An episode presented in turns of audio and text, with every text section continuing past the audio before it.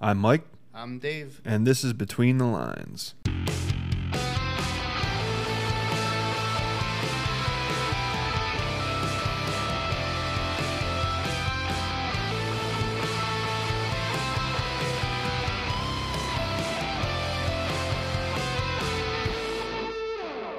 And we're back.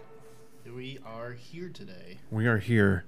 Uh, Scott couldn't make it again this week. He's still under the weather. We wish him uh, the best of luck. Hopefully, it's uh, hopefully it's nothing major. Yeah. Um, you know, We're kind of under the weather. It's yeah, raining. it's raining so hard and it's it's chilly. We had such a nice day yesterday. Yeah. It Uh, was, it was a uh, beautiful day. It was like Uh, uh, beach weather out yeah, there. it was great. I almost wanted to go swimming. Um, so Scott's not going to be here, so we're flying solo again. Um, we're here at the cabin, so if you hear some weird noises or anything, I think we've got the clicks and pops licked. Um, so hopefully uh, this won't be as um, as at least audio way, ver, audio wise, it won't be as uh, Won't sound like a telephone conversation. yeah, it won't sound like we recorded it in 1995. What'd you say, Mom? so, um, I guess what we had planned on talking about this week is the unfortunate situation going on in China. Um, I don't know. You we we were thinking to start on at the at the beginning of this. Yeah, I'd like to, if we can, just give a quick rundown as to the historical. Uh, Yeah. Quick, because I, I mean, my assumption is that people listening to us have a little bit of understanding as to what's going on. So I'd like to kind of fill in some of those gaps if possible. Yeah, yeah, yeah, yeah. Um, I'm gonna turn you up just a little bit here while we're talking because it looked like you're you were a little low there.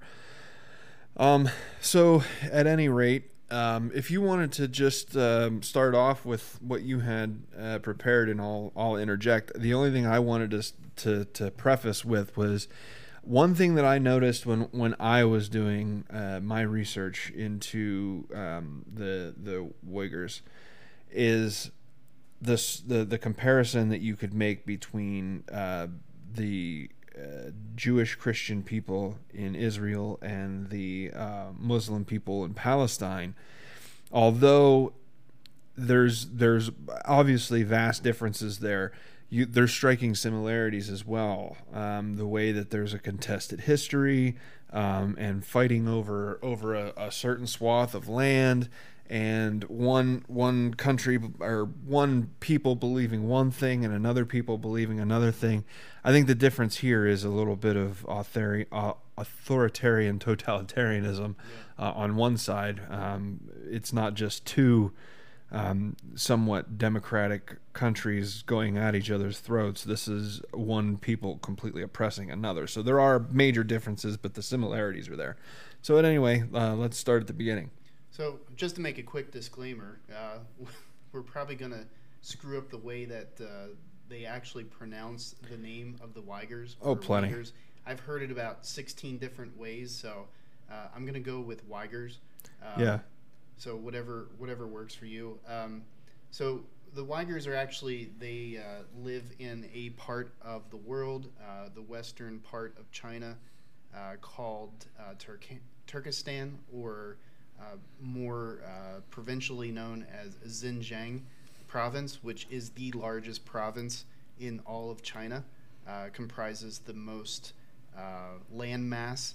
However, it is the least populated land mass in all of China. So uh, less per capita in terms of uh, overall population. But uh, real quick, not to belabor this, but uh, as far as the history of the Uyghurs, uh, it goes back.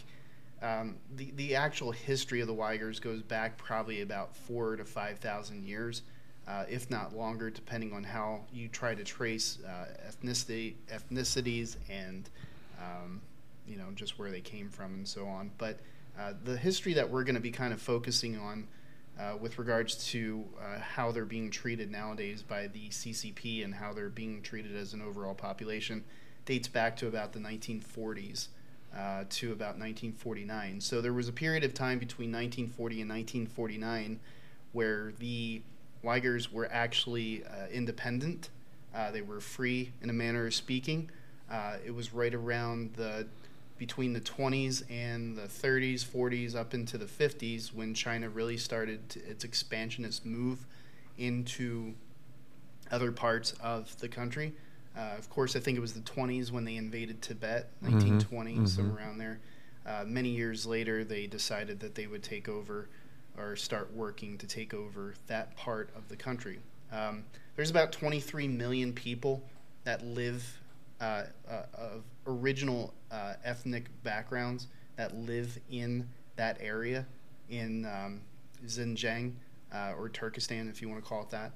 Um, and of those 23 million people, roughly about 10 to 12 million of them identify as Uyghurs or Uyghurs. Um, they are the largest population um, in that part of the world, uh, that part of China. And uh, so basically, what happened is um, just to kind of break this down real quick, because we could go on this uh, on and on and on and on forever uh, with the history. Uh, basically, they um, were the many people, many historians believe that they were the original, um, one of the original peoples to populate that part of the world. Um, it's in contest, and that's something I think that you're going to bring up here in, in, Yeah. in a few minutes. Yeah, because there is a there is a uh, contested history um, of the of the Uyghur people. Uh, I don't know how to pronounce it either. So uh, tomato, tomato. Um, I, I, I don't want to get it wrong either, but at the same time, I don't, I don't want to say it say it wrong. But anyway, at any rate, um, there's a contested history. Um, mainland China and the Han uh, Chinese people that that occupy that area um, contest the um, the history of the of the Uyghurs, and they they um, they kind of try and suppress and, and, and think of and try to push them as a different type of people as in what they what they really are. I guess I'm I'm talking in circles, but um, so uh, I guess what I'm getting at is is that there's there's two different ways uh, uh, to to look at this, um, and this is where I get the is, Israel Palestine thing going on. Um, the the Uyghur people believe that they're the original inhabitants of this land, um, and that they that that it that it almost necessarily belongs to them and it belongs to their people, and they were fine with being under Chinese occupation, so to speak, as long as the only thing that changed was the border, um, and they were able to live and and work and be um, as they always had been before. Um, the difference is is now um, with the encroachment of the Chinese government and the CCP, it's really taken a downward turn. Yeah. Um, It's been about since about 2016, that recent, uh, with the appointment of a new, I guess, Secretary of State, um, Chen Po. I'd have to look up his name again. I had it here in the notes, but uh, uh, anyways, there there was a group, there was a specific paramilitary group that had been designated back when they first started to try to colonize that part of China, called the um, uh, the Bingtuan, uh, or military unit in Chinese. Uh, basically, it's a paramilitary group uh, that they identified. Uh, some of you may have heard the, the phrase the Xinjiang Production and Construction Corps.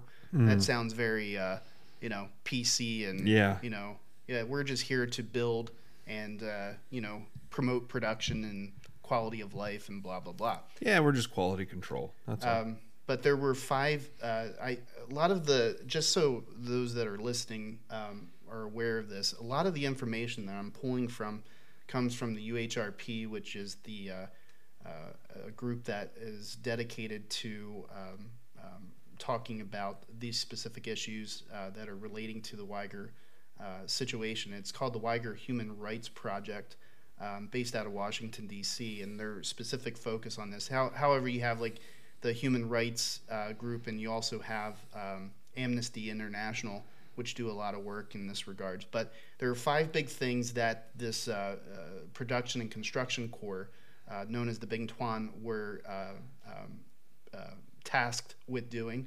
One is to exercise state and police powers. Um, so, in other words, they are the Bing Tuan is made up predominantly of the Han population. okay. Um, there's roughly only 10 to 13 percent of of Uyghur population that comprises this group. Oh wow. So if you think about it, that in context, the Han were actually uh, being uh, pushed into moving into this part of the country so that their ethnicity would be of more predominance in the country. So it was a China, it was China's or the CCP's active um, attempt at balancing out or over dominating or dominating the current population, which in this case was the Uyghurs. Um, so you have a police force, a paramilitary force, um, that commands a population of 2.7 million people.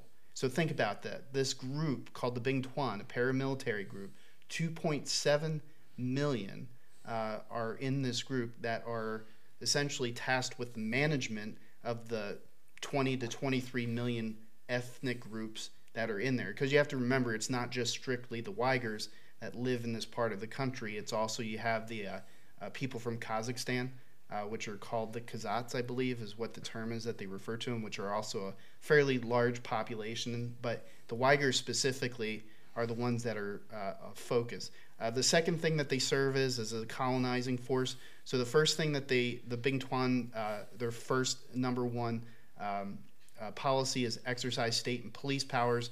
In other words, they serve as the right arm of the CCP in that specific province. Two, to serve as a colonizing force.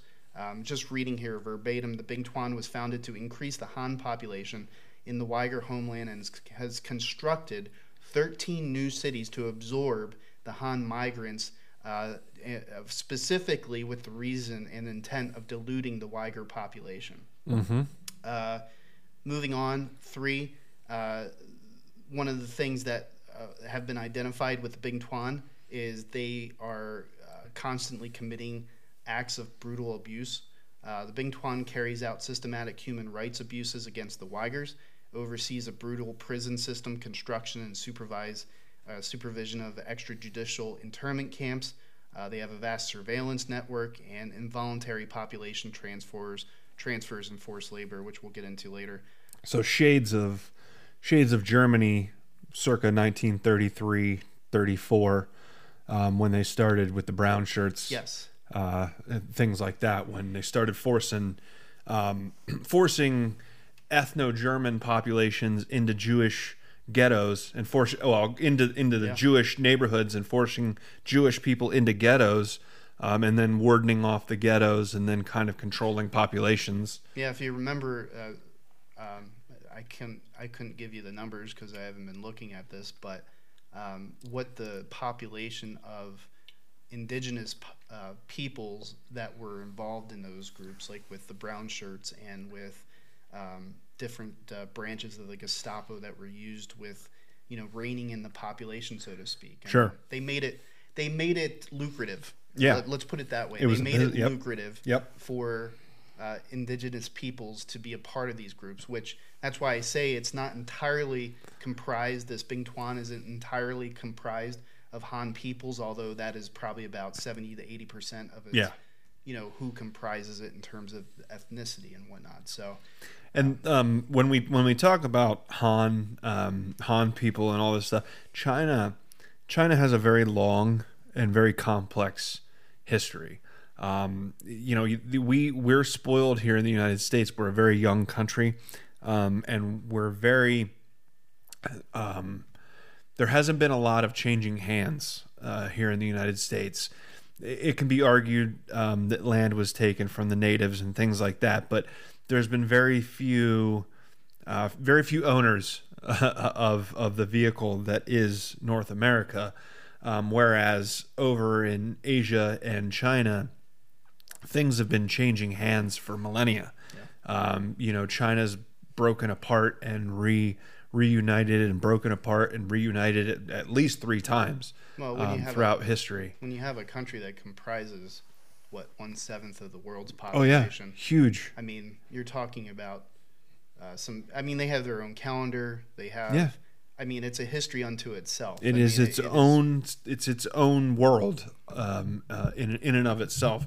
China is so unique um, that you there really is no other comparison. Uh, as to as far as history, uh, history of the country is concerned, and um, influence of the country, like all the way back to the Silk Road. You, you know, China has been part of the human story for a very long time. And that's uh, where the Uyghurs kind of come into play because the Silk Road passes Yep. right through that neck of their, you know, where they live at. So, Yep. I mean, that's why they were historically relevant. and it was very lucrative for China when when that opened up, uh, because trade uh, from the entire, you know, um, western part of uh, the continent uh, opened opened right up, and then China was making a lot of money. Um, so there were there was a big push for people to um, occupy swaths of the Silk Road. I guess is the best way to put it. It was very lucrative to have uh, toll roads and uh, toll bridges and things like that in between wherever you were and and uh, mainland China. So, I mean, what we're going to be focusing a lot today is not so much on what their past looks like, but more about what their present looks like. Yes. And, um, you know, like I started to say, about 2016 was when I guess the gas pedal was put to the metal. So to yeah, speak, they they just of- really stepped on the gas uh, right around 2016.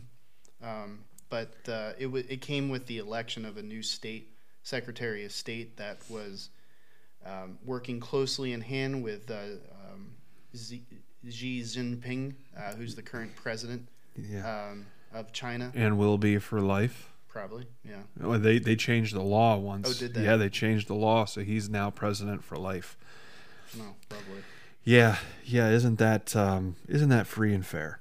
Um, So I mean, there, this this this uh, issue with the Uyghurs is is by far, I mean, a precedential uh, issue that's going on right now because there's there's so much going on there that we can take a look at that should serve as a very stark reminder as to why we have the types of laws and protections that we do here. in the U.S here. um, yeah, you know i just looking at I, I mean we'll get into this at a later point but uh, just even talking about how they micromanage the populations through uh, digital platforms and whatnot um, there are numerous articles from amnesty international just speaking to you know how that china should not be used as a as a model for how the Oh, us no. should uh, no.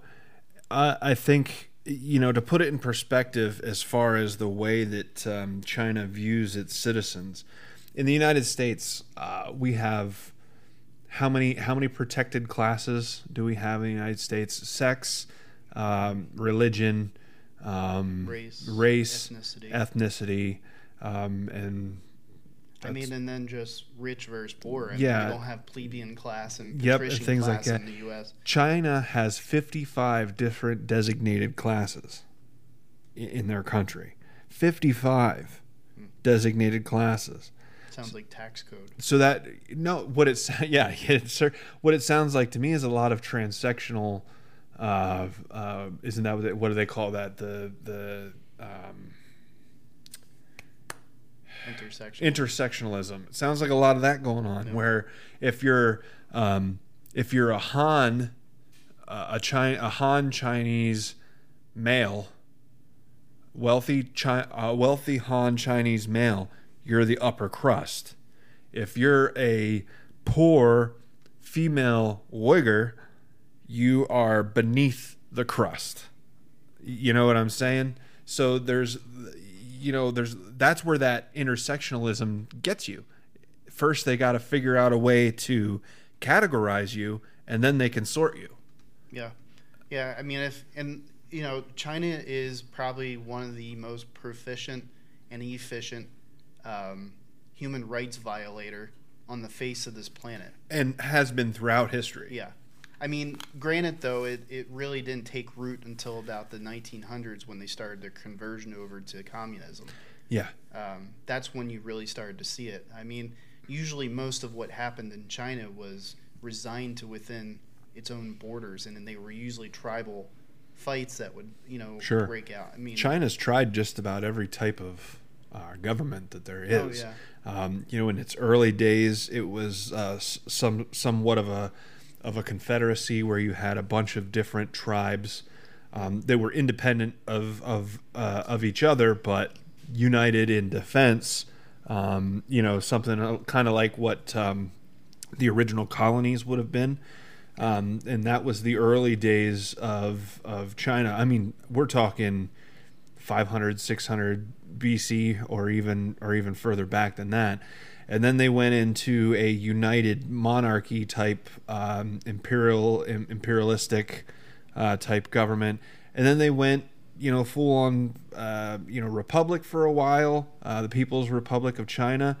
Um, and it's and, and now they're now they've gone full on communism. So I mean they've they've just about tried every flavor uh, that there is, and and the best way to control people is communism. So that's where they're at.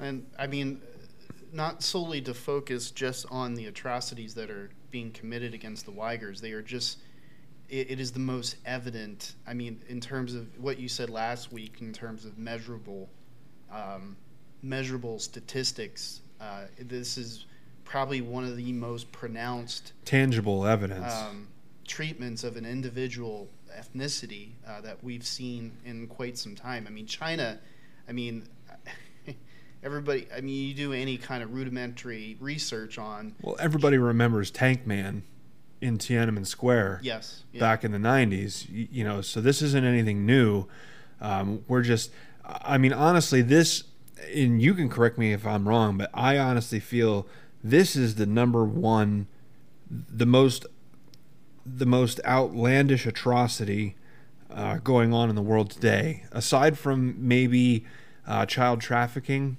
and um, and you know civil wars in africa this is I think as far as on the world stage, this should be in everybody's wheelhouse. Every day they should be looking at this. Well, if we think about it in context of uh, previous atrocities that have happened on this scale, uh, if we think about, again, going back to the killing fields of the Khmer Rouge and Pol Pot, going Yeah. back to the Rwandan crisis back in the 90s, going back further to World War II, um, you know, we are seeing uh, quite literally uh, the events that would have drawn uh, U.S. national interest in terms of direct involvement. Oh sure. If you think about, Yeah. you know, think about those instances, and in you know, and I know it took a lot. I know, especially in the case of the Rwandan, um, you know, in the Rwandan genocides that were happening, it took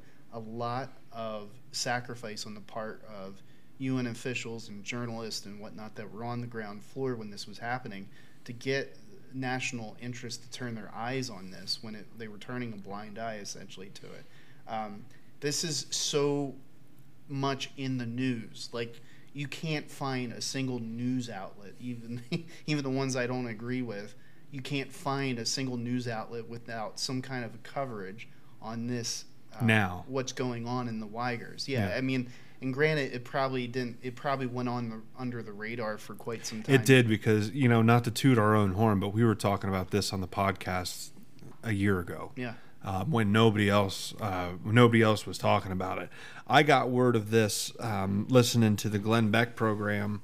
Um, you know, probably about a year ago, he had just he had a guest on that was just mentioning it in passing, and I did a little research and I thought, man, you know, we're we're focusing on the wrong things in this country right now. Yeah. Yeah, I I'm just thinking too in relation to uh, I mean China's just going full bore. I mean they're I mean I'm thinking about Hong Kong now with uh, overtaking their elections and now they're even cutting down or um, restricting certain speech rights that people that lived in Hong Kong had on campuses. Uh, in, within the government, people have been arrested. I remember there was an article recently where like 55 um, uh, popular individuals ranging from actors to um, polit- or politicians were arrested. This is, and that's what, what they they just they have no bounds. Is really what it comes down to. They Yeah. have no bounds. It's it's quite literally, um, you know, for anybody that's ever read, um, uh, what is it, uh, uh, the the Republic, which is written by um, Plato, uh, talks about utopianism.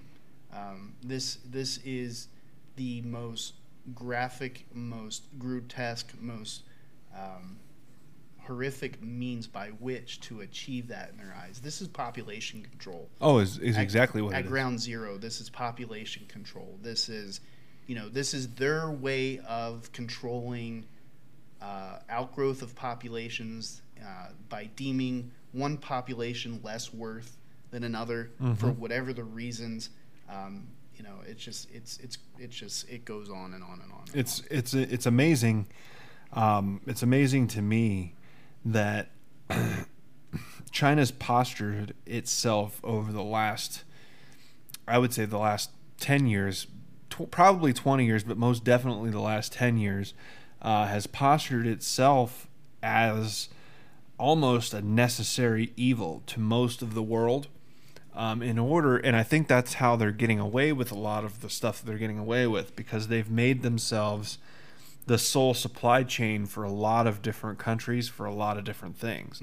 Um, like the united states before covid we're lucky we're honestly lucky that covid hit when it did. I know that's sad to say but we're actually lucky that it, we, we that it did because it woke us up our pharmaceutical supply chain was completely dependent upon china Uh, masks, you know, like all the uh, all N95 yep. masks and whatnot. everything was made there and so we had to do a quick 180 um, and so what happened originally and a lot of people have already forgotten about this because we have such short memories with the news cycles that happen nowadays but a lot of people have already forgotten this when when coronavirus hit china kept everything for themselves yeah. They shut everything down and they kept all the medicine, they kept all the protective gear, and they said, F you to the rest of the world. And a lot of people have already forgotten that. So that's why the United States had to panic and turn around and start making their own N95 masks. They had to start, you know, producing their own.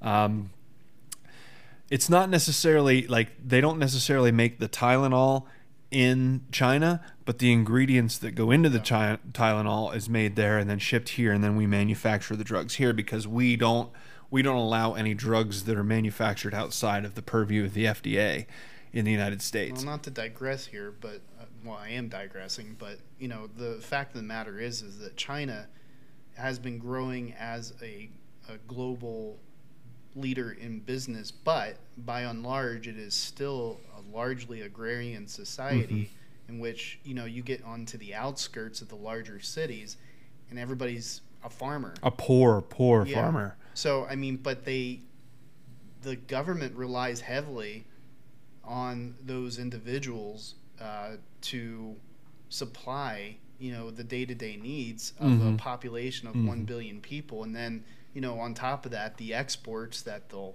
sell to you know us and whoever else you know decides to do so. But yeah. um, So I guess my bigger point was is they've postured themselves into that place where other countries are almost nervous.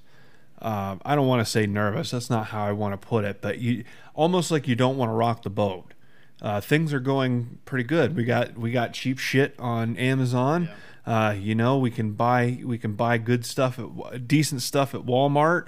Uh, you know, so don't rock the boat. But what would happen if we really start pressing China? And we're actually seeing this now, which is another point you wanted to bring up.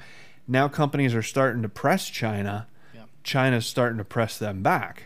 Yeah, yeah, and uh, it's I, I stated in last week's episode that as of the 13th, uh, the 45th president, when he stepped out of office, one of his last acts was to actually put a uh, ban on all imports of cotton products that were coming from Xinjiang province, which is probably I don't even know what the percentage is, but I think it's somewhere to the tune of 80 to 90 percent of all cotton exports that come out of China come out of that province. Guess who?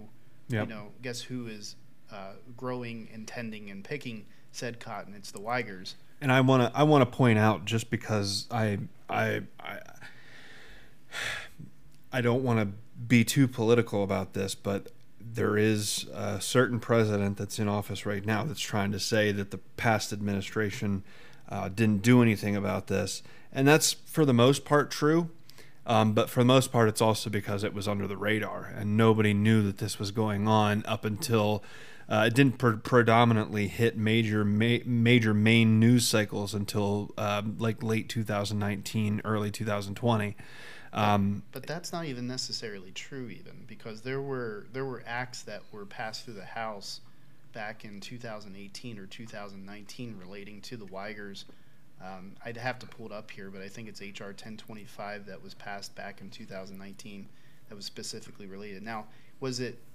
I guess the question here's here's the thing that bothers me is that there's a lot of business that goes on within the government, good and bad, that we never take notice of because again the media fails to report mm-hmm. on things that are of you know grand grander importance than what uh, Miss Markle is doing. Yeah, at the day-to-day. at the time, the the first time the Uyghur thing came out, I think that um, I think we were dealing with an impeachment.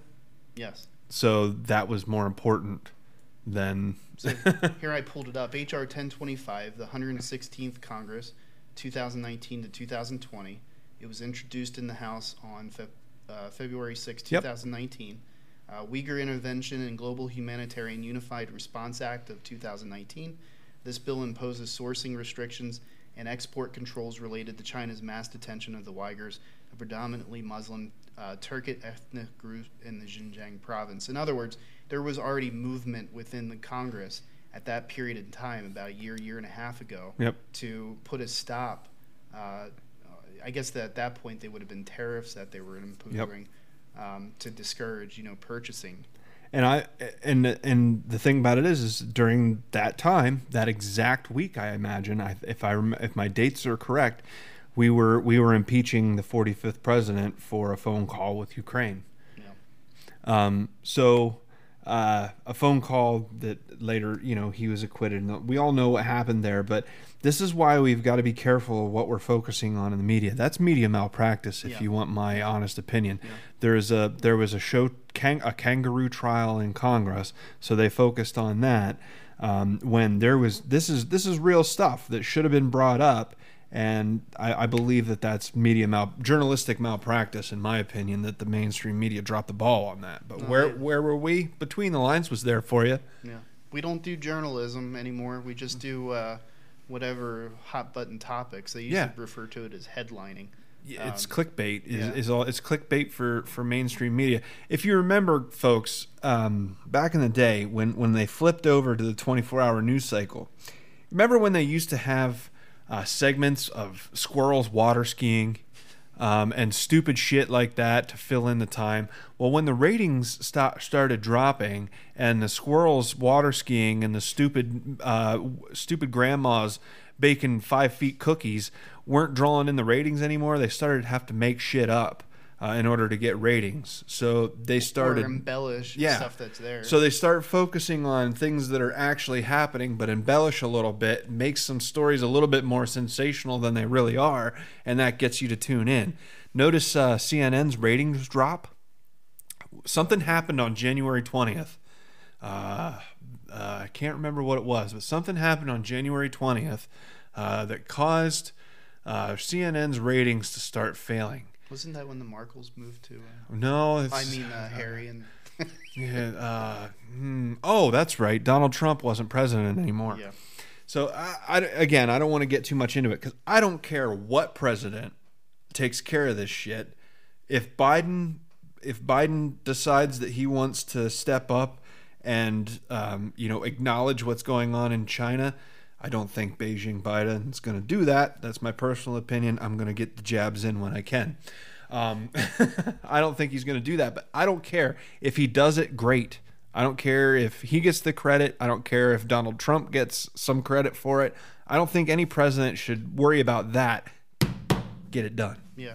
And that's the, I think that's the biggest problem that we have in our modern day politics is that if something doesn't have uh, political capital behind it, oh yeah, it, it has no value uh, to those uh, beloved individuals that reside in our House of Representatives and Congress. The resident of my house Yeah. is what we should start calling the president. it, it, it's it's disgusting because you know you have people that they're supposed to be serving, uh, you know, that are overlooking, you know, these. I mean, they're aware. I mean, these people are not not aware of what's No. going on. They just choose not to make it a, a key point of their conversations because they'd rather throw spitballs at each other like a bunch of four year olds in Congress instead of getting things done. Yeah. Um, but nonetheless, uh, just to kind of go back to what we talked about, how much time do we have left here? Uh, we're at 35 minutes right now. I figured we'd do 45 for this segment and then take a break. Sure.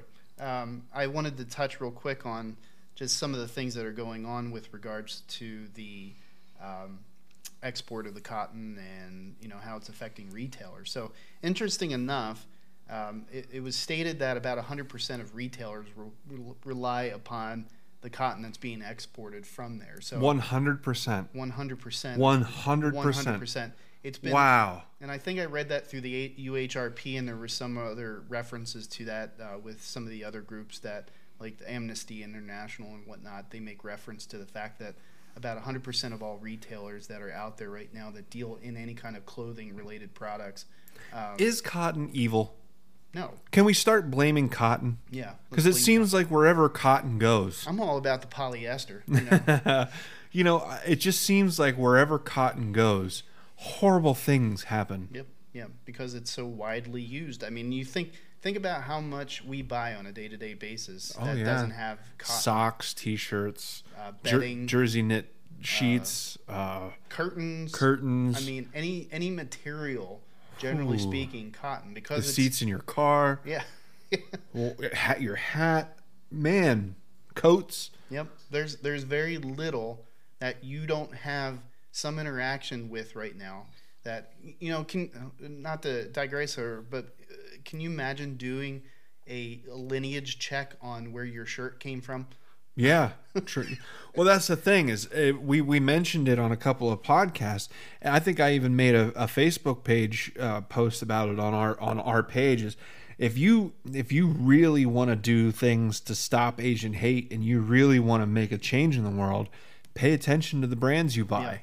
Pay attention to where where your the companies that you like, your Nikes, your Abercrombie, your your Tommy Hilfiger, your Adidas, your all of these companies I've mentioned use forced slave labor for their products. Yeah, and I'm not going to accuse any one company of any No, any specific um, infraction or malfeasance in this. With, with I would like to think that they were they were ignorant to it. I would like to too, but at the same time, I you know you think about you know ever I would say at least since about the 2000s, early 2000s, maybe even a little further back than that, a lot of our companies have gotten very eco-conscious with regards. You know, you think about Starbucks, for instance. Sure. I mean, they won't. You know, most of their product is sourced from farmers that they interact with, that they know. That I guess they send people out there to interview with these individuals. You know, to get their product out there. You know, sort of like working like I don't know if you ever heard of Ten Thousand Villages. It's a it's a retail agency that specifically focuses on selling uh, products that are made by indigenous peoples. Oh, good. So they go and they take their products and they sell them in the U.S. and then that money goes directly back to those Good individuals. for them.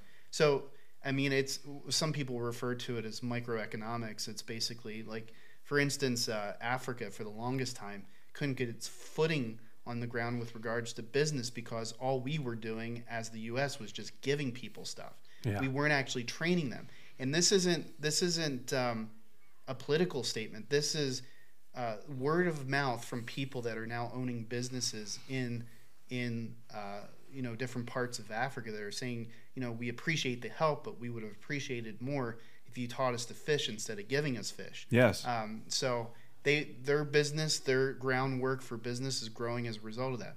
Um, not getting away from the original topic, but um, you know, with regards to how cotton is uh, used so widely, um, there was a report recently um, with regards to now that the Chinese government CCP is now um, uh, on this huge ad campaign or pushing forward with this huge ad campaign to influence consumers that buy from uh, a lot of the uh, retailers that we're familiar with, like H and M, uh, Nike, Adidas, so on and so on.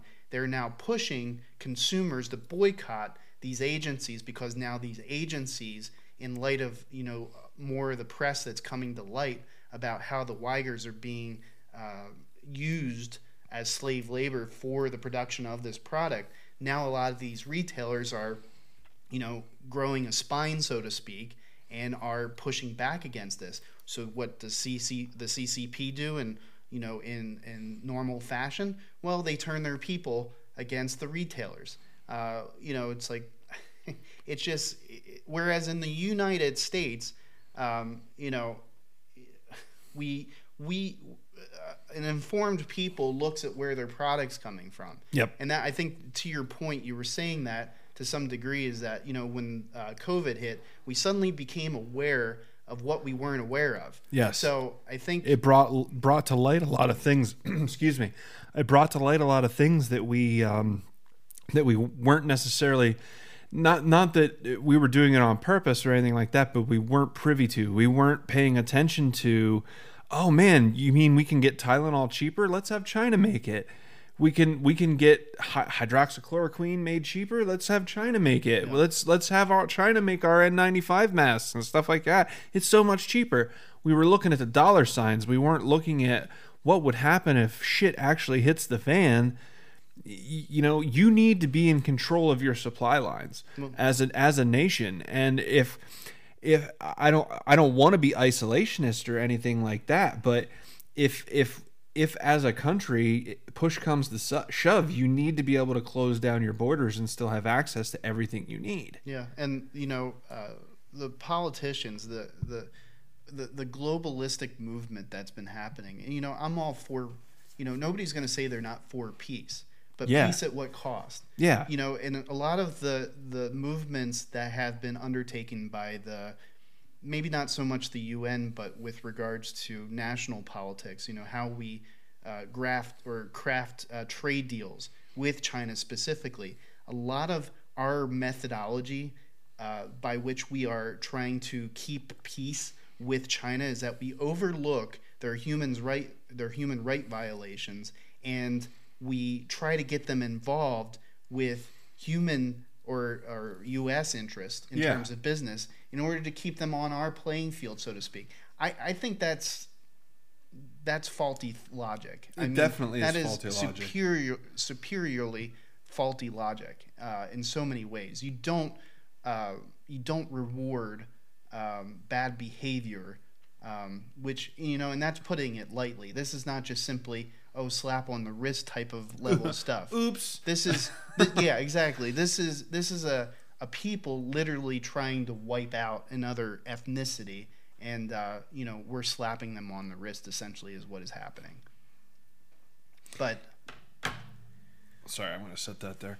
Um, yeah, um, why don't we take a break? Uh, that seems like a good place to stop. We'll take a break, and when we come back, we'll talk a little bit more um, about the current state of what's going on, the suppression by the CCP, um, and a little, and uh, I think we we were also going to touch on how they were having um, family members even.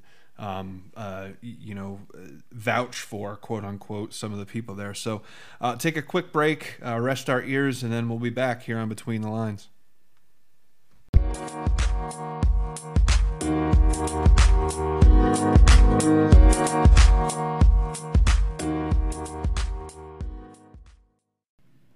And we're back. Hello. Dave's here again. I'm um, back. If you notice in the last segment, uh, Dave was a little bit, um, a little tinny.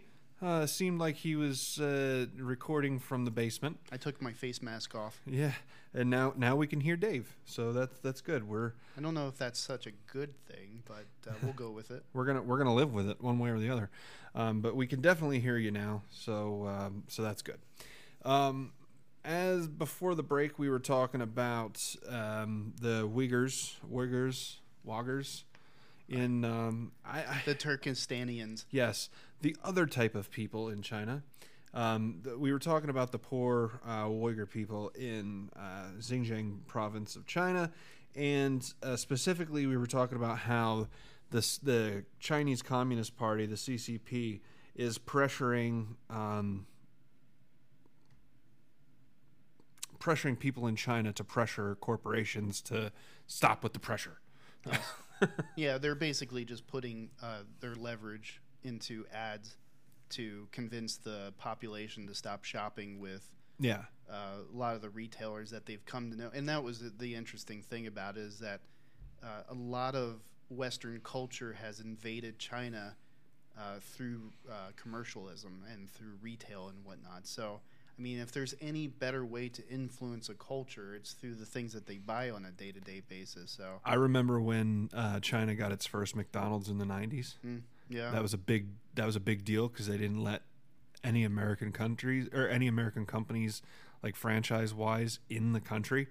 Now McDonald's is still technically Chinese McDonald's is still technically owned by the government. the, the government Yeah. in China. Um, they're just franchised, so on and so forth. McDonald's gets its money. Uh, don't Yeah. don't get me wrong, but it's still a Chinese owned company. Um, but yeah, there's. I mean, it's grown exponentially, and you know, since about then, since about what the '90s. To Yeah, now now uh, if you go into Beijing, in Center City, Beijing, it looks like uh, New York Times City. Square. Yeah. yeah, Yep. You've got you got big billboards for um, for Nike and all the stuff that's locally made. It's crazy to think about it though, but Hong Kong is um, second to Moscow in terms of per capita billionaires. Yeah, that's another thing that we're probably going to want to focus on in one of these episodes is Hong Kong because they have their own unique issues right well, now. they were under at one point up until when was it that the UK released? It was the about I want to say like ninety three to ninety six somewhere in that time range. ever done. That was the worst thing. I'm not all I'm not about colonialism or Yeah. or occupation of other people's countries, but you don't give you don't give you know um, authority over an independent country to a communist regime. No, That'd be like saying, um, you know, going to where's a where's a place that we occupy, like the, the Puerto Rico. yeah, That's a good one. Saying, "Oh, Cuba. yeah. Let, let's let let's Yeah. just have Cuba look after Puerto Rico I from guess now on." I guess in their minds they felt like their move towards uh, capitalism, you know, because they started opening up. Because you know the the story goes, I guess, is that the CCP saw that it couldn't support uh, its people. There were famines. There Oh, yeah. were, I mean, it was widespread issues with being able to provide for their population at that time. So they discovered that opening up the door for farmers, even on the base level, being able to sell some of their export, you know, to outside countries, you know, just created this new dynamic that they had never had before. So, um, but yeah, but um, to what we started uh, to allude to in the last segment was with regards to um, how the CCP is utilizing family members now. Um, Yes. In a negative fashion uh, to uh, use them in terms of video or news articles, um, print articles, uh, w- whatever form and fashion news comes in through their through their venues. Uh, they're using people, family members, to debunk um, any quote kind unquote. of quote unquote any debunk any kind of allegations of mistreatment. Um, what they're what you're seeing a lot of now is these proof of life videos. Essentially, is what they're referring to them. So it, it, it's all propaganda, is what it is. It's propaganda, um, and there are numerous, numerous stories of family members that are in internment camps one day, uh, brought out of internment, uh, basically put on the spotlight or put Oh, in yeah. the spotlight, Yeah, yeah, yeah. uh, basically conditioned uh, and uh, massaged, so to speak, Yep. to Yep, yep. Uh, give a narrative that is contrary to what's actually going on. Yeah, they're clean, cleaned up, and um, and you know, kind of paraded out uh, as if to make it seem like, hey, it, it's not it's not what it looks like, you know. Um, and in in reality, um, in reality, they're all they've all they've really done is put lipstick on a pig, so to speak. Yeah. uh, and and there's you know they're still going through the same stuff. It's almost like um, again I go back to Nazi Germany when they would have uh, you know propaganda Jewish sympathizers that you know before before the evidence came out, it was actually debated as to whether or not these uh, gas chambers and things actually existed. Yeah. Um, even it really wasn't even until after World War II, or at least towards the late stages of World War II, that we even had proof um, that the that the Holocaust actually ha- was happening. It was a, you know, even amongst the German people, it was a conspiracy theory uh, almost. Um, so, I guess my bigger point is is that. Um, there were a lot of the same things going on where they the, the Germans were actually hiring uh, German citizens that were you know Jewish German citizens that were sort of well off and not doing so bad to say oh no look these guys are they're they're good you know my shop is making lots of money Well, if you think about it too, it's like uh, media in terms of film. The film industry was just getting its legs around the 30s and oh yeah 40s, yep and they capitalized on that hard. Yeah, they I did. I mean, the German film festivals and everything. I mean, most of it was propaganda. hmm Um, Hitler's great, and you know, war heroes and blah blah blah. yeah um, w- the very first the very first television broadcast was a, uh uh Hitler speech. The very first the very first broadcast to go out into space was a Hitler speech. Um I can't remember what speech it was but uh that that should make you cringe a little bit. Yeah, that the very first signal that was sent from our planet yeah. yeah. Hey, aliens, are you out there? Guess what? Yeah, We're guess a bunch what? of pricks. yeah look at look at this guy this is this is who we are that you know even though it obviously is not but that's that's the impression that we sent out Well, that explains why they keep trying to invade. well yeah they're they're a little worried i wouldn't you, you know people talk about UFOs all the time and again we're digressing pretty hard here but if I were if I were a UFO and I, or uh, an alien and I came to this planet and saw what was going on I'd turn around and go the fuck home I'd, uh, yeah. real quick these monkeys got sticks and they're beating each other with them and I'd call home office and see if I can get reassigned to the planet with the uh, the, the, the, the evolved people. Yeah, we're lucky that we're we're lucky that they haven't called like uh, interstellar orthics or something like that to exterminate this horrible population of violent. It's like Hitchhiker's Guide to the Galaxy. It's like Exactly, we're some they're paving a highway right through our right Yeah. through the center of the earth. we're some zoo,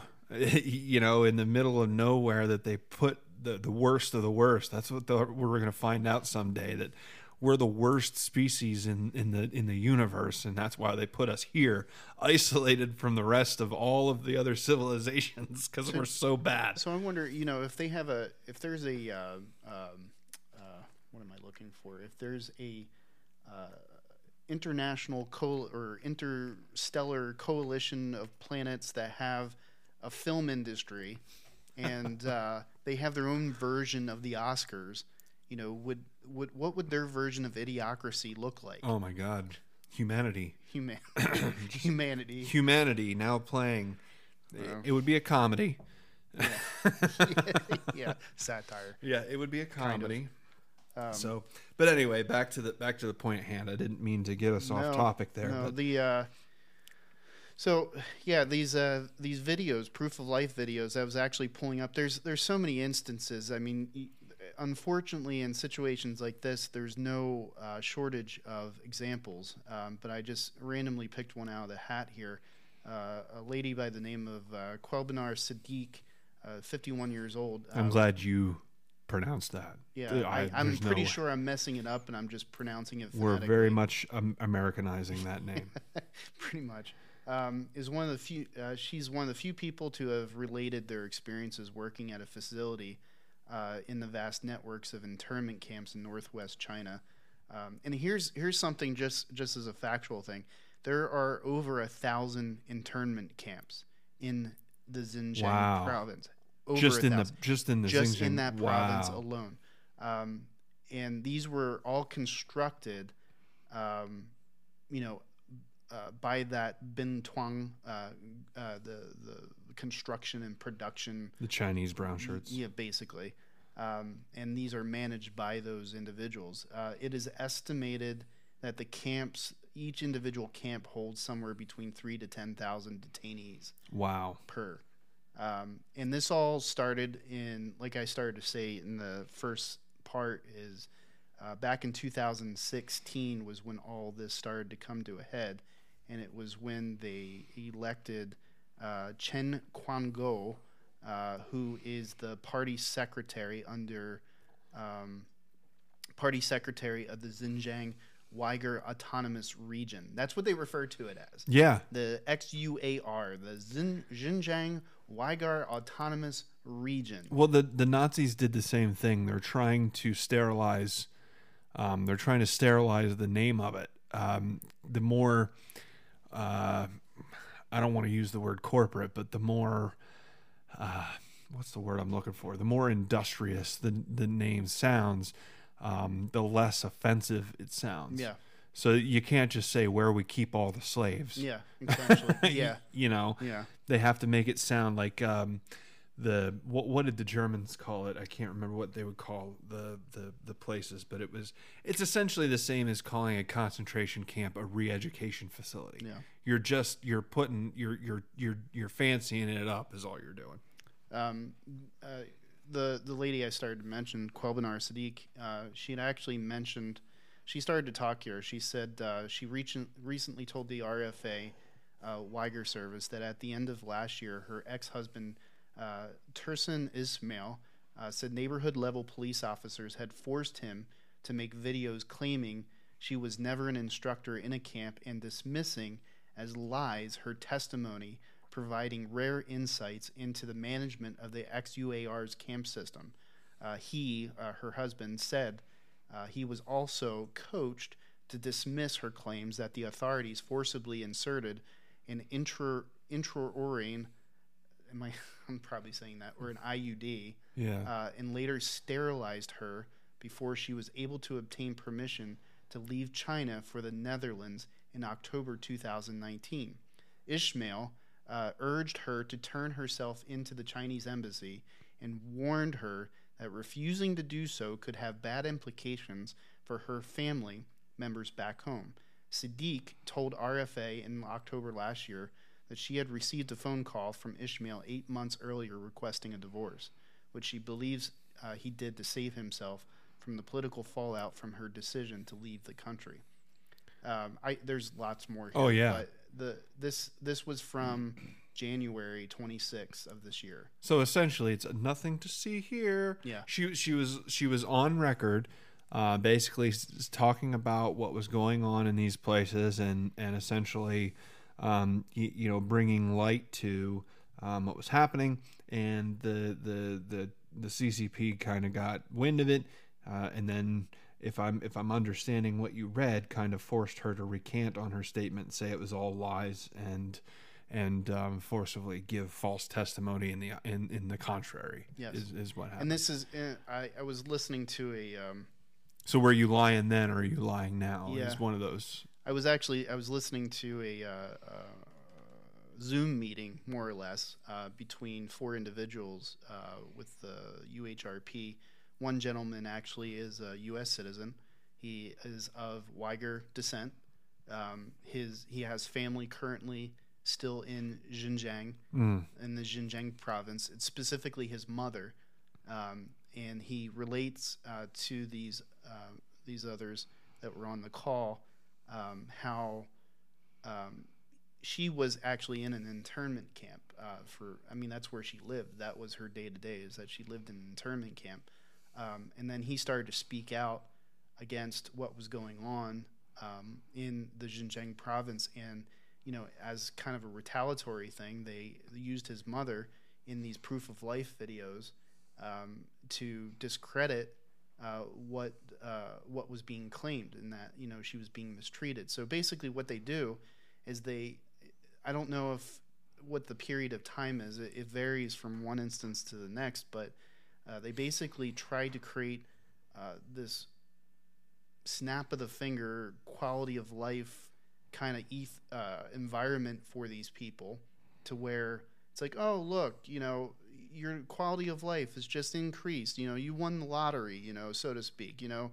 Um, and then they they use these people and coach them you know incessant like we're not talking about you know, 10 minutes before you get on a broadcast or 10 minutes before you go live with somebody, you know, about some new book you wrote or whatever the case be. We're talking about uh, damn near interment level coaching of individuals to, you know, everything from posturing to their happiness level to the verbiage, you know, verbatim. I mean, everything is coached. Um, and uh, it, it, it's it's grotesque. It, I mean, it's like the it, it is the epitome of what coercion looks like. Yeah, it's almost like they took the the German handbook on how uh, how they operated in the 30s and just like, man, we could make this much more efficient. Oh yeah, And they- they just took out, you know, all the things that kind of made Germany fail in in those aspects of what they were doing in uh, in in the, the atrocities to the Jewish people. Um, they fixed the the gaps. Well, and what what makes what makes you cringe even more about this is that, you know, there there are a lot of people, and I'm going to say there there are a huge proportion of the population of China that, given the opportunity to get out of there, Oh. run without looking back. Yep. Um, but at the same time, Do they have closed borders? um, well, they didn't close Wuhan's borders because there were about five to six million people that left Yeah. Wuhan province when COVID. But what I mean out. is, is like North Korea doesn't allow its citizens to leave and go to other countries. It's Are a good they? question. I can't answer. I'd that. have to. We'd have to look into that because I, I would imagine that they would very much control who would, would who would who would leave the country because you got to imagine all those, all the poor farmers that live in the places that aren't Beijing, um, are not living their best lives. You know, Yeah. so I, I imagine they would love to get out. Well, even with with the story I was just reading about, I mean, apparently she was allowed to leave to travel to the Netherlands, but you know, it, it's one thing getting a passport. Yeah, You know, going through the necessary steps to get a passport or a visa or whatever the case be to travel abroad. Well, apparently, it's a requirement that uh, she had to be sterilized. Oh, I mean that this is what I was reading here is that uh, I'll go back to the portion I was reading here.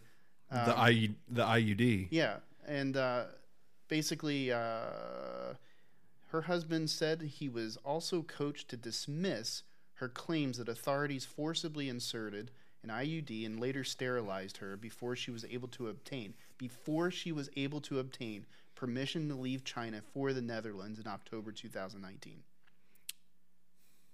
So they're, and she's a Uyghur herself. She is. So they're trying to control.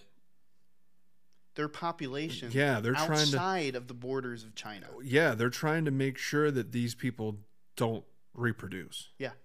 completely. Yeah, and this isn't. This is a very. This is one instance of. They're trying to eradicate them. Oh yeah, quite literally. They're they're uh, literally trying to erase them from history. Well, I mean, uh, you had brought it up uh, last week. You had uh, towards the end of our segment, you had mentioned ho- how the um, they finally uh, declared it genocide. Yes, Um, right at the end of 45's I think they. pres- presidency. I'm trying to remember here, but I think it was five counts.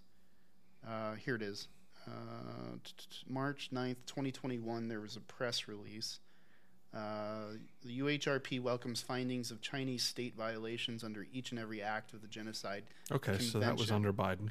Um, the Uyghur Human Rights Project commends the legal analysis, concluding that the government of China is committing genocide against the Uyghur people, published today by the Newlines Institute, uh, and it goes on and on. But uh, That just seems so matter of fact. yeah, Like it's almost like it's it's a it's a footnote. yeah, Like they're not even there. There doesn't seem to be any gravity there. No, The, the United States acknowledges that China is participating in the genocide of the Uyghur people. yeah. It's almost like being at the Olympics and Yeah. you know the sideline judges that Yeah. are announcing. You know, Like it's a like it's a, a disclaimer at the end of a Matchbox commercial or something. And I I think that's what I think that's what should bother people the most about this. You know, there, there's there's so much here that should bother you, but Yes. you know, at the base of it, you know, if you think about it, and I mentioned this very briefly last week, but um, think about the historical.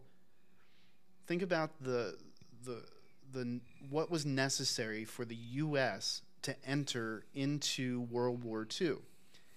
They knew, they knew, the U.S. FDR Yep. and his cabinet knew that there was there were uh, acts of genocide being committed against the The Jewish the people Jewish in people, and not just the Jewish people, because we all know that Hitler Oh yeah. Hitler rated the Jews as the worst, and then you know to use Ca- hyperbole, Catholics and, and you know, well, African Americans. African Americans. I mean- any other any any ethnicity that and you wasn't were German. talking about the 55 classes Yes. that the the China and essentially this is what uh, the Third Reich did is they classified Yep. people and it gave them their justification for why they could treat a people.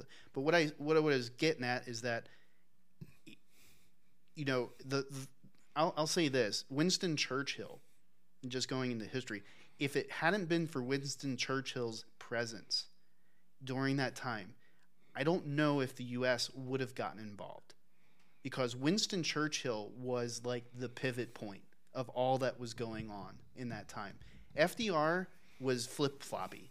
Sure. I mean, when it comes down to it, he was not wanting to get the U.S. involved. He wasn't, and you know, I understand that you don't get involved in the wars at the drop of a hat, and you know, and I know that in our current generation, we we've gotten to the point to where I think we've gone to where now we're policing the world. But at the same time, when you have an atrocity being committed on this level, I, I, any person, any people, uh, any nation with any sense of conscience, uh, any sense of moral right, you know, in any sense of the word, or ethical foundations, you know, who cares where it comes from? Any kind of moral sense at all should tell you that mistreatment of a people on that level should constitute some kind of reprisal, Yeah. some kind of consequence. There should be some action. And for the U.S., the U.S. and not to put you know these are two different ball games that we're talking about, but it wasn't until Pearl Harbor, it wasn't until the atrocity stepped foot onto our playing field, onto our ground, that it became something that FDR felt was necessary. And here, all the meantime, you have Winston Churchill, you know, the bulldog that he was. London's being bombed on a night to night basis. You know, you heard the statement to keep the stiff upper lip. You know, that's where it came from. It was that the, the the British people kept a stiff upper lip and just kept on working through the bombings and everything else that was going on by the Luftwaffe and you Yep. know the I I what I'm getting at is that it took so much for the U.S. to get involved in that. Uh, I when you look at something like this, how much does it take for what, what's it going to require for us to really say, okay, your shit's up. You know, it's it's done. You're you, you know you're either going to back away from the table on this one or uh, you're going to suffer some repercussions for this. And I think that's the thing. We're so flippin' afraid of China. We're so flippin' afraid of what they could do. Yeah, they have a large army. Yeah, they have this. But, you know, at what point do we just act on principle and stop? Yeah. you know, you know what I mean? It's like, No, you're making you're making good points. Um, I, I want I'm looking I'm looking for a specific quote here that I want to read because it, it's applicable here. Um, but I, I don't want to I don't want to take up too much time while I'm while I'm looking for this, just sitting in um, sitting in silence. But um, to your point, it, it, it's it took the United States a very long time um, to get into um, to get into World War II because he was flip floppy. The the people of the United States were still weary from World War One oh, yeah. and we we didn't want to get involved and um, it, it didn't want to step it it didn't want to stick its toe into something that it couldn't pull its foot back out of Yeah. Like it, th- we knew that it was something that as, as soon as we get mired into it um, that that we were going to be stuck there. Uh, so I'm looking for this one.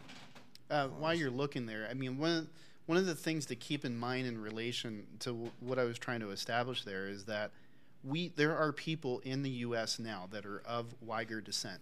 They are citizens. They are whether they're citizens or just legally here through work visas or whatever the case be. There are people within the within the laws of the United States that would fall under the protection clauses of the U.S. And what you have is, you know, going back to these proof of life videos, they are, I mean, there, there's just countless articles that we could go through with regards to this. But to give the general overview here, they are getting back, the CCP is essentially getting back retaliatory actions against people that are currently living in the U.S. Uh, that through means of using their family members, through these proof of life videos, through their internments, through imprisonment, and you know whatever else you want to add into that equation. So. So the, the, the quote that I that I was looking for it it, it sums up um, kind of what's going on in general, and it's actually from our Declaration of Independence, and it makes it makes perfect sense as to what's going on here. Um, and it's a quote, obviously from Thomas Jefferson. It says uh, in the middle of the second paragraph. Uh, all experience hath shown that mankind are more disposed to suffer while evils are sufferable than to right themselves by abolishing the forms of which they're accustomed. Hmm.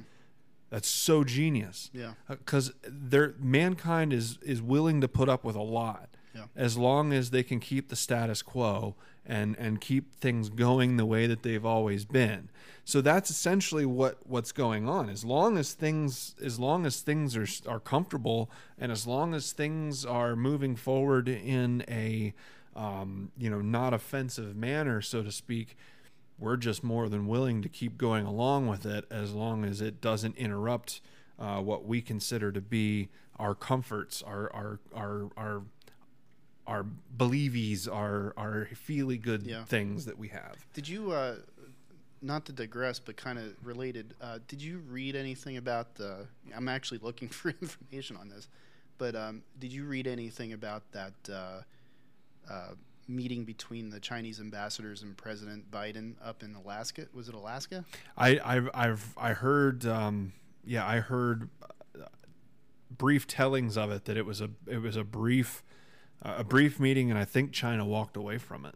Yeah, I the general overview. I don't.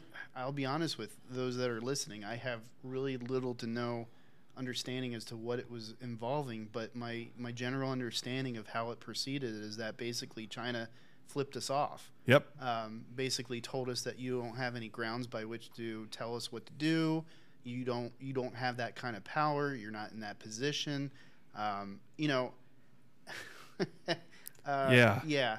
So I mean, you know, we talk about you know, is the United States United States supposed to be the policeman of the U- of the world? No. But is the United States supposed to establish precedence on liberty? Yeah. Yes. The United States is supposed to be the beacon. Yes. We're we're the we're the example. We're the I wouldn't say that we're the big brother, um, you know, because I don't I don't like a lot of the policing that we do around the world. I, I think that we could keep our nose out of a lot more than than what we do, um, but we are the moral compass. We are the example of, um, you know, when we see when we see human dignity being violated on uh, you know unprecedented scales, we we take it upon ourselves as that it's our job uh, to right that ship. Yeah. Um, so uh, you know, I think this is definitely something that we need to we need to address. Um, the the the problem is, is how do you how do you go about addressing that? I mean, the it seems like the only actions that we've taken in regards to situations like this have only ever been monetary tariffs. Um, what, what they did recently, I guess, is they uh, froze the assets of several high-ranking uh, officials within the CCP, um, and, th- and that should give you that should give you all the warm and fuzzy feelings in all the world that the very people that are directly involved in the treatment of these people amongst many other ethnicities and groups within their borders have monetary interest in the US which means that the the store that you're shopping at right now uh, online or in person quite possibly might have some connection might have an investor across the world that is uh, proposing and um, what am I looking for? I I like. I guess are you trying to are you trying to say that um, y- you know pay attention? I I, I don't Yeah, want to regret, yeah, pay pay- attention. Yeah, pay attention. We we need to get a little bit more serious as a people about where our money goes. Yeah, I mean, I we don't think about it, but you know, tax dollars. I mean, the Boston Tea Party happened because there was taxation without representation. Yep. This is bigger. yeah, This is bigger than even just Britain, you know, putting their thumb on us. This is people, living, breathing human beings that are being threatened with extinction. And in one way, shape, or form, we are enabling their ability to do this through monetary means. And I think that that should cause us to take that much more of a step back and look at where those dollars that are coming out of our pocket through voluntary means or involuntary means where they're going. yeah. So maybe maybe that's what we talk about next um, next episode is we can talk about um, you know what what we can do on our end, uh, steps that we can take to get to to make a difference in this situation, and where we can pay attention, um, things that we can do um, on locally to affect things globally. Um, so uh, next week is Easter. Yes, it is. And happy Easter to all of you. So Happy Good Friday, happy Lent, happy happy whatever you celebrate on that week. So, Yeah. So um, we'll we'll be back um, with a quick episode for Easter, I imagine. Um, where we'll we'll come back and we'll talk about um, you know what you can do locally to, to get yourself involved, where you can find some information, um, and we're going to make some links to our website uh, on our website for. Um, to get some more information as to how uh, how and where these things are taking place. Um, so uh, for this week, at least, I hope that um, that Scott gets better. Um, that that everything is uh, good for everyone out there. Uh, we'll come back next week and talk about um, you know what what what we can do on uh, you know in our own everyday lives to make a difference uh, to to people in China. So everyone keep their calm, uh, keep their keep their stuff together, and and just be good to each other. Um, pay attention to what you're doing, uh, what you're buying, and where you're where you're spending your money, because in the end, uh, that money goes somewhere. And and and you know, and beyond China, there's a lot of money going to a lot of bad people. So uh, just keep that in mind. Uh, stay safe, and I hope everyone has a great week. have a great week. Bye.